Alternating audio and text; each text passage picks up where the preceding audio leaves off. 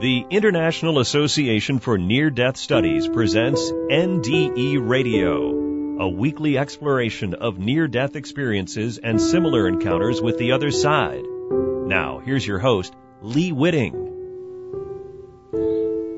Our near death experiences tools the collective unconscious of the world uses to send messages to us about how we should be leading our lives.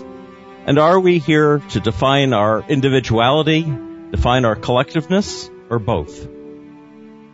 Welcome to NDE Radio, brought to you by the International Association for Near Death Studies. I'm your host, Lee Witting. Just returned from the magic of our four day weekend in San Antonio, Texas, where we looked at all aspects of near death experiences as rites of passage. Our next conference will take place next summer in Orlando, Florida, it's at the end of July and I'm already looking forward to it. Our guest today is Nancy Rynes, author of the recent book Awakenings from the Light. Nancy started her education as an artist at Chicago's American Academy of Art, but went on to learn, to earn a degree in geology from Northern Illinois University, and then she attended the University of Colorado for master's level geology coursework. The sciences taught her to base her views on things she could measure, and since spiritual matters were not measurable, for her they did not exist. She writes that her skepticism remained until January of 2014 when she experienced a traumatic accident and near-death experience. And since her NDE, she's returned to a more spiritual and creative life based on what she learned. She now writes books and teaches about the divine, what happens when we die, and how we can bring something to uh, something of heaven to our lives on earth. Nancy, welcome to NDE Radio. Thank you, Lee. I'm happy to be here. Uh, perhaps we could begin, Nancy, by uh, your telling the les- listeners about your um, your accident, your terrible accident, and uh, your later NDE.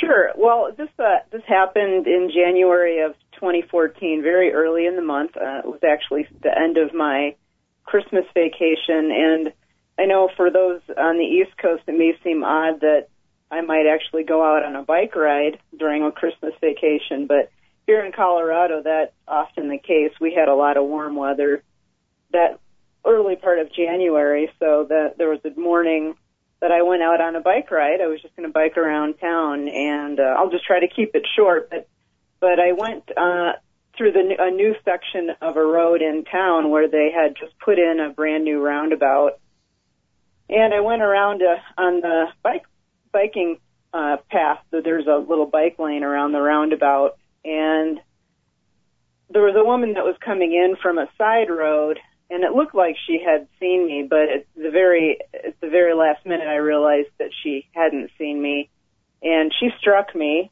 um, broadside, um, and I ended up through a long series of a seemingly long series of of almost comic, I'm sure, um, incidents, I was up on her hood and then looking in through her windshield and then grabbing onto her bumper. But eventually, I was she uh, she kept driving and I ended up being dragged underneath of her car for or her actually it was an SUV. I was dragged underneath the SUV for approximately 50 feet or so, and uh, didn't really know what was going on. But at the time, I noticed something really odd that my consciousness had split apart. And so there was a part of me that was watching the whole accident from out in front. Very, a very calm, observant, you know, very kind of spiritual part of me that was very sad, but at the same time, very accepting of what was happening. And then there was the, I call it the scared little rabbit stuck underneath the, the SUV who was mm. in a, in a very kind of mild state of panic, just trying to live. And uh, that state lasted for a few minutes until the paramedics arrived. Um, and so that was my first kind of encounter, I guess you would say, with the other side. It was very brief, um, but a couple of days later, I was brought into surgery. I had had some pretty traumatic injuries. Um, the, the most traumatic being my my back was broken in many many places and had I had shattered one vertebrae in my lower back and so that needed surgery. And it was during surgery a few days later that I actually truly had the what I call the big NDE. and that was a full blown. You know, I actually uh, my my heart rate on the operating table went to zero. My blood pressure tanked. My breathing tanked. And um, it seemed to have, in hindsight, it was some kind of odd reaction from the anesthesia, but um, which I guess happens sometimes. But you know, instead of going into a state of blackness, I went into a pretty amazing place. I was, I really was surprised at where I ended up, quite frankly. mm.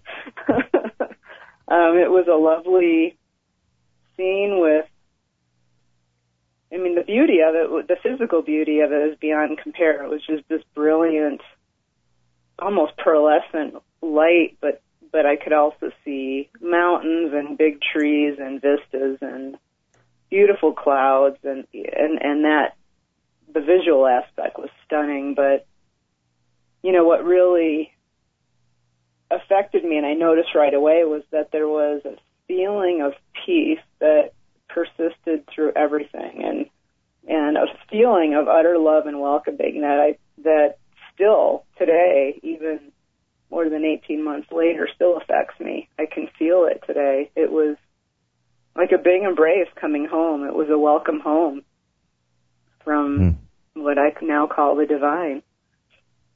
And um, that lasted. It, it that little that state of just bliss of, of communal bliss with God, I think lasted. You know, in my time there, it seemed like it lasted for days, and then um, eventually a figure approached me, and she appeared to be female, and again, she, when she approached me, she approached me with this huge embrace of pure welcoming love. It was uh, amazing. I, I can't there's no way to put words to it how how welcoming and loving all of this was.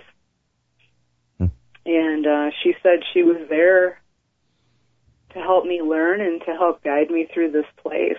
And that's kind of how it started. hmm. So now I, I think you I think I think you said in your book that you uh, lay down in the field for a while and looked up at the sky. Yeah, it was really it was really an interesting experience. So she she was there to show me around, but I I quickly realized and and she quickly told me that I was also there to learn. She wanted to teach me some things that that I could take home with me basically come you know when I came back to earth that would help me live a more spiritually centered life and a happier life.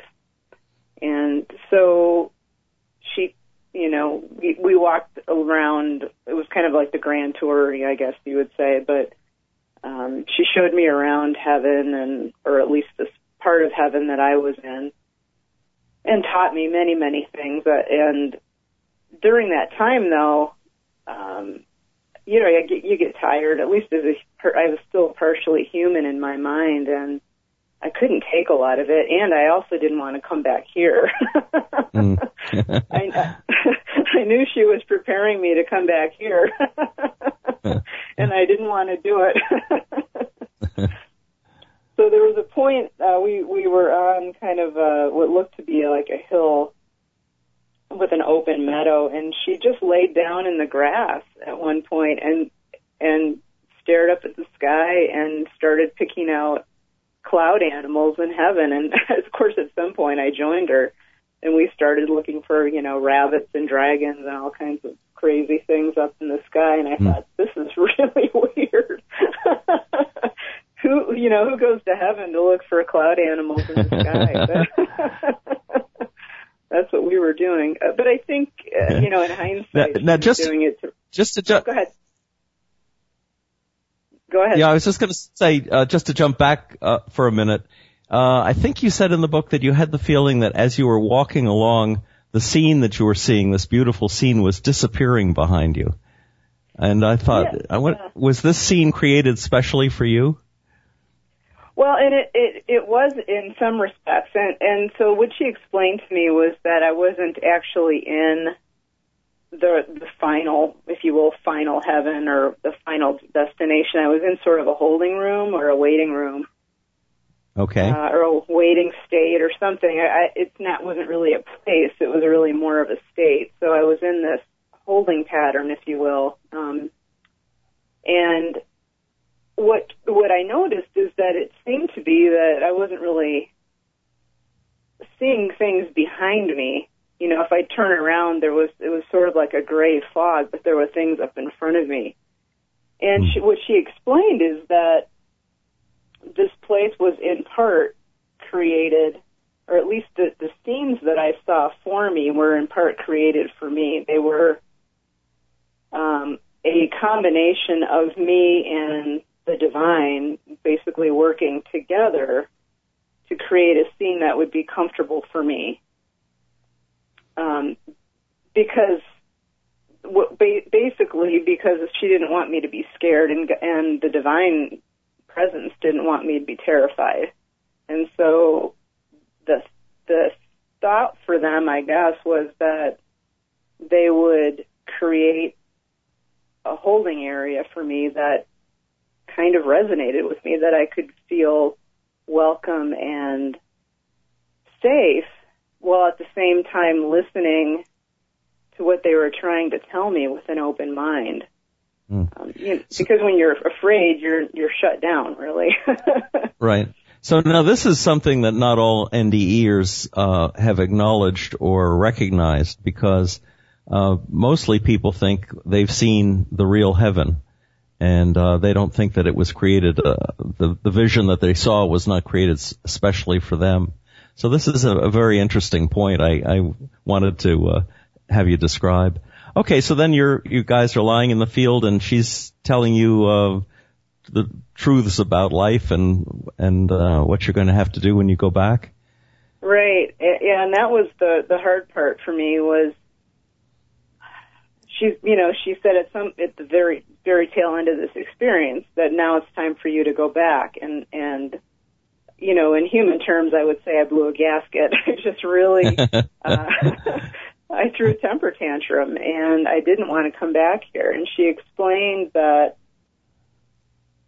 what she had been teaching me really wasn't for the next step of going on into the full blown heaven. It was really to come back here. And it was these things that I was being taught, or the things that I was being taught were given to me to improve my life. And then she said, and by the way, other people might benefit from them as well. And, and I got very terrified at that point.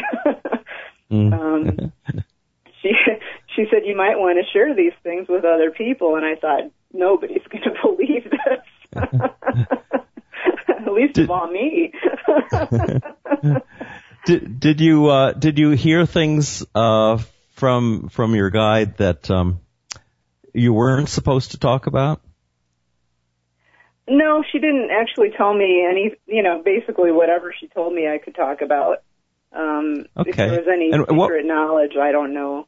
Um, what uh, what sorts of things did she did you think were most important that she taught? Uh, well, for you know, for me, uh, it would change over time, I think. But initially, for me, it was that w- love is everywhere, not only in heaven but also here on earth, and that we're here on earth not only to learn uh, and not only to have fun and enjoy this place, but also to love each other. Mm. And and it's in it you know since then I've read the New Testament and it's all through the New Testament um but it's really love each other no matter what even if you don't like the other person extend compassion and kindness um extend camaraderie or or brotherly love to people even if you don't necessarily agree with that person and that was a hard one for me at first um and I you know sometimes still struggle with that Oh, I think we all do. Uh, you wrote, you, you write, you write in your book, in, in heaven I was allowed the gift of seeing into the heart of everyone and everything. Right. What was that, what was that like? Oh, I still have that. That's really, it's a hard one to deal with here on earth, but I could see underneath of all the stuff around me, I could see the scintillating energy of love and, and God's presence through thing, and I, it's very, very difficult to describe it, but it, it's, um, I think I would need somebody from, you know, ILM or, or George Lucas's studios to be able to put it to visions, but it was, it was the scintillating energy that I, I knew was pure love and light and presence, um, through everything. And when I looked at people, I could see it there as well. I could see below the surface of the person, you know, your out, outer surface. I could see that uh, soul of light, if you will. Um, and I still see that today, which is, it can sometimes still take me by surprise because it's, um, you know, as a scientist, you're, at least for me, I was trained that, you know, all that spiritual stuff doesn't exist. And now I see it and it's startling still. But I still mm. see, um, that inside of each person is this beautiful, loving soul that's sometimes suffering a little bit underneath the weight of being a human. And that's even the, that's the harder part. Um, but it's there. It's a it's a beautiful gift. I, I, I very I'm very appreciative of the gift, even though I'm still uh, struggling a little bit with how to employ that in my life. Mm. Did you see any inkling when you saw into everyone's heart? Uh, any any kind of suggestion that we live several lives, that reincarnation is part of our existence? I did actually. I do get that message, and I did get that message that if we choose it, it's not mandatory, but if we choose it, we can come back. Um, and the the one thing I will say is that it became very apparent to me that it truly doesn't matter for each life that you're in right now. Um, I, I think I've seen even amongst people that I know, it can be a, a huge distraction to get all caught up in all those past lives. Um, some of them may be relevant to today and some may not be. But the, mm. the gift in all of it is that while there is the possibility to come back if you want, the gift of your life is the one that we're in right now. Each one of us has this individual, unique incarnation that we're in right now that you'll never get back again, ever. So even if you do reincarnate, you will never be this person again. You'll be somebody else with a different body and, you know, different likes and dislikes. So you'll never be, I'll never be this Nancy again. Mm. What was it like uh, coming back into your body, leaving leaving heaven and coming back? That was hard. I came back to a broken body, um, and I that was one of the things I was really terrified of when they sent me back, I I had like over 24 broken bones and most of them in my back and neck and so to co- to go from feeling no no weight at all I mean in heaven I felt light and free and able to do whatever I wanted and then when I came back I was in this broken pain-ridden body that struggled really even to move out of you know to get up out of bed and to move um and struggled, you know, I was in a body cast and a neck brace and that was hard. And then that, that was just the physical aspect was hard, but then the, the trauma almost of being ripped away from that very visceral connection to, to heaven's presence or to, to divine love was really hard.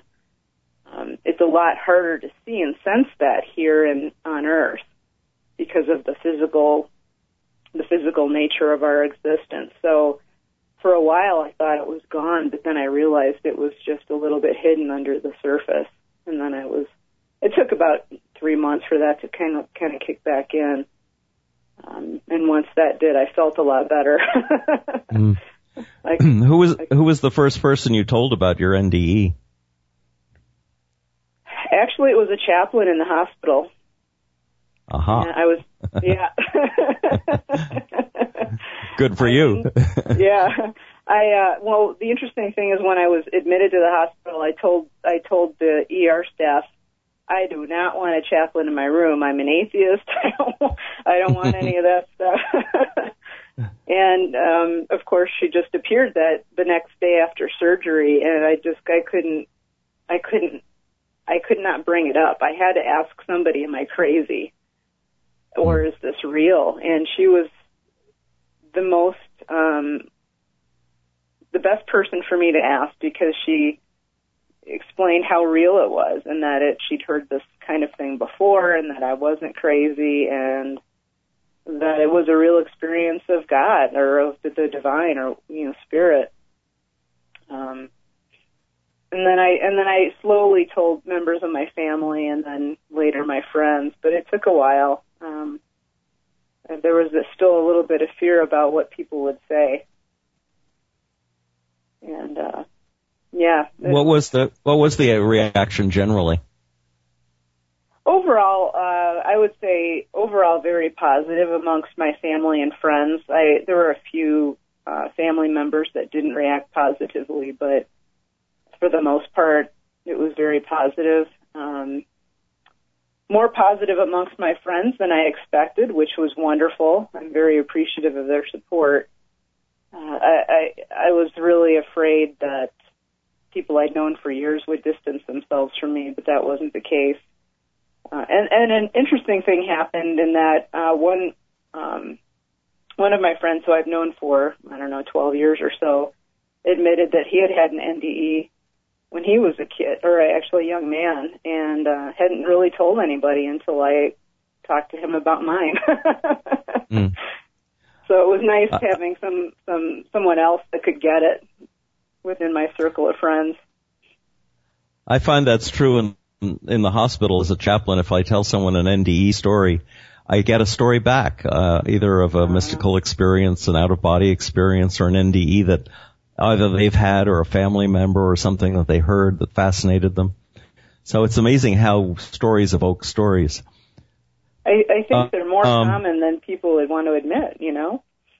Uh, UK Oh, they are. Um, there's been an estimate of 774 NDEs a day in this wow. country alone.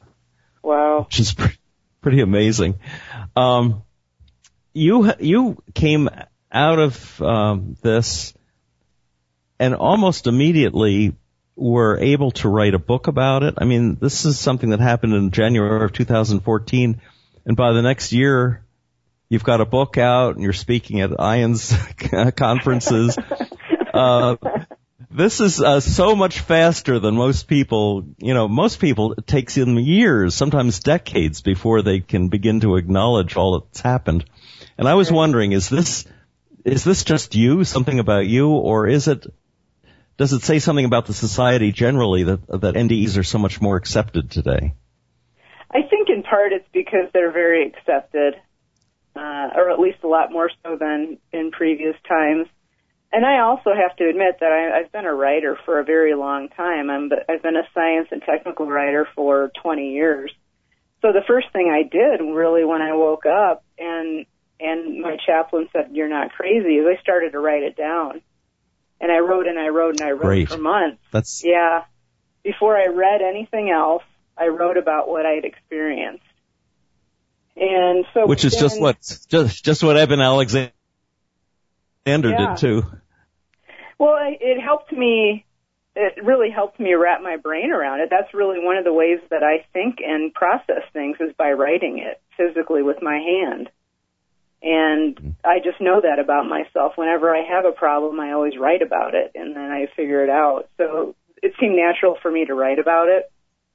And then I put those yes. writings into a blog, and then the blog became a book pretty quickly. And I knew it was just the first step. It wasn't the be all end all for me. It was really, you know, as my chaplain said, this is, you're just starting out on the path.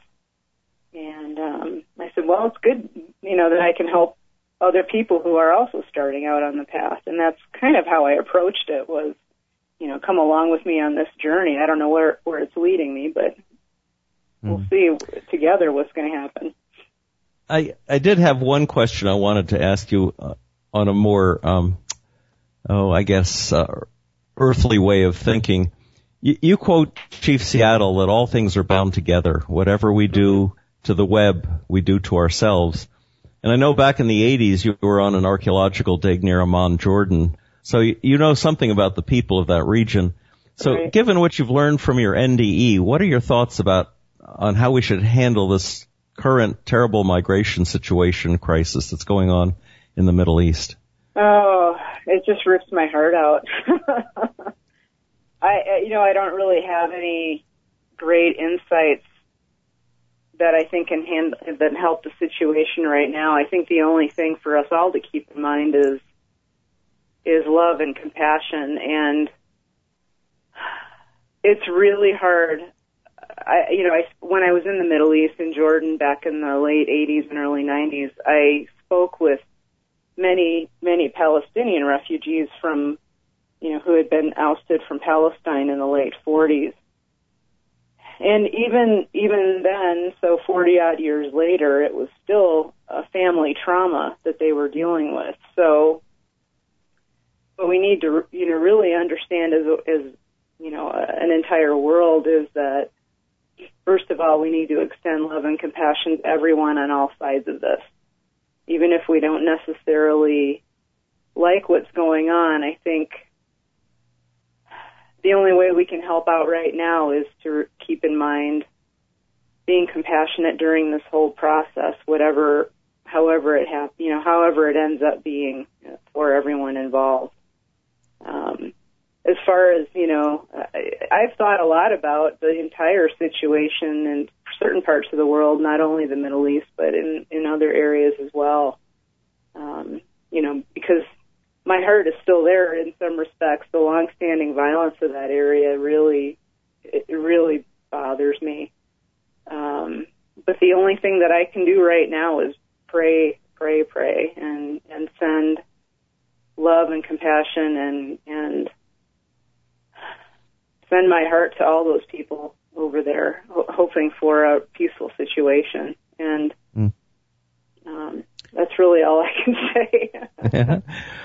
do do you think that uh, that might be one reason for reincarnation? That when we have a life as blessed as as comfortable as one in America, that our next lifetime we might experience something as rough as what's going on in Syria right now. Uh, you know, it's it's a really it's a very thought provoking idea, and I and one I would agree with. One of the things that I was blessed with as a youth really was going to the Middle East and seeing how how harsh life can be for a large part of the world, quite frankly. Mm. And, and and to be able to sit there in a Bedouin tent and empathize with people who I'd only read about in books and, and understand that they didn't have any clean water most days or you know the women didn't have access to education um, and to sit in a Palestinian refugee camp and understand that they've you know lost their homes that they've lived in for 300 years and are now living at the behest of some foreign government. Um, most of us here in the U.S. have it pretty pretty posh. Yeah. And even if we're poor here in the U.S., it's still uh, a very wealthy life as compared to much of the uh, the rest of the world. And I think if we don't get it in this life, we certainly owe it to ourselves and and the rest of the world to come back in another life and get it. Yes. well, uh, Nancy, unfortunately, we're just about out of time, but I want you to tell um, our listeners um, about your blog, how they can get get in touch with that, and also where they can find your book. Well, everything is available. So my the, the link to my blog is available um, via my website, awakeningsfromthelight.com, um, and that's just all spelled out, awakeningsfromthelight.com. Or you can go to the blog directly at thespiritway.blogspot.com. And the book is available through that website as well as on Amazon.com, and you can also uh, request it from your local bookstore as well. So that's Very good. several ways. Well, thank thank you, Nancy. Um, Thank my you. thanks to Nancy Rynes for sharing her story. And if you would like to listen to this show again or any other of our previous programs, please visit our website at nderadio.org. And for more information about IANDS, please check that website at iands.org. This is Lee Witting saying thanks for listening.